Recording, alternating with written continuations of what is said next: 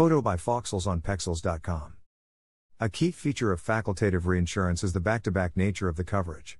While not all facultative placements are meant to be back to back, most are, and as shown by the case discussed below, that is a strong presumption under English law.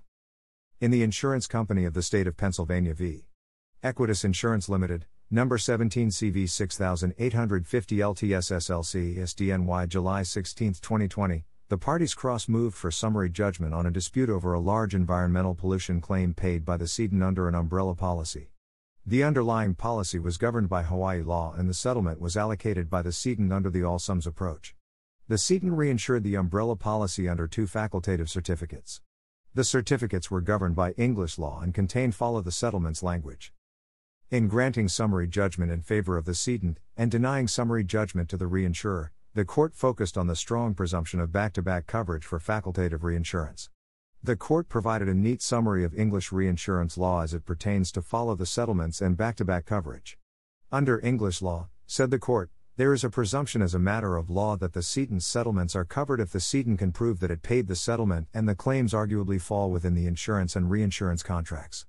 A reinsurer can refuse to follow the settlement if it falls outside the legal scope of cover. The court noted that in determining the legal scope of cover under a reinsurance contract, English law provides a strong presumption of back to back coverage. In other words, said the court, liability under a proportional facultative certificate is coextensive with the reinsured policy, citations omitted. The main dispute here was whether the all sums approach under Hawaii law flowed through to the facultative certificates or whether the exception to the back to back presumption under English law applied.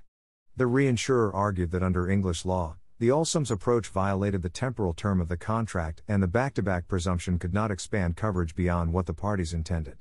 The court rejected the reinsurer's argument, finding, instead, that English law did not require an exception to the back to back presumption.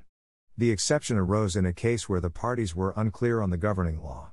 In this case, the parties knew that Hawaii law would apply and that Hawaii law concerning allocation could change.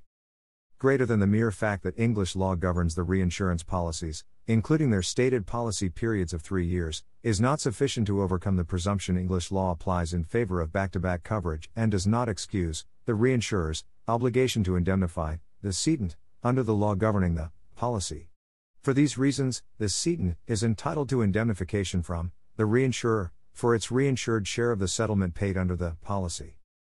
Finally, the court rejected the reinsurer's late notice defense, holding that the reinsurer did not meet its burden of presenting evidence that the cedent acted with extreme dishonesty, resulting in the reinsurer being extremely prejudiced by the notice.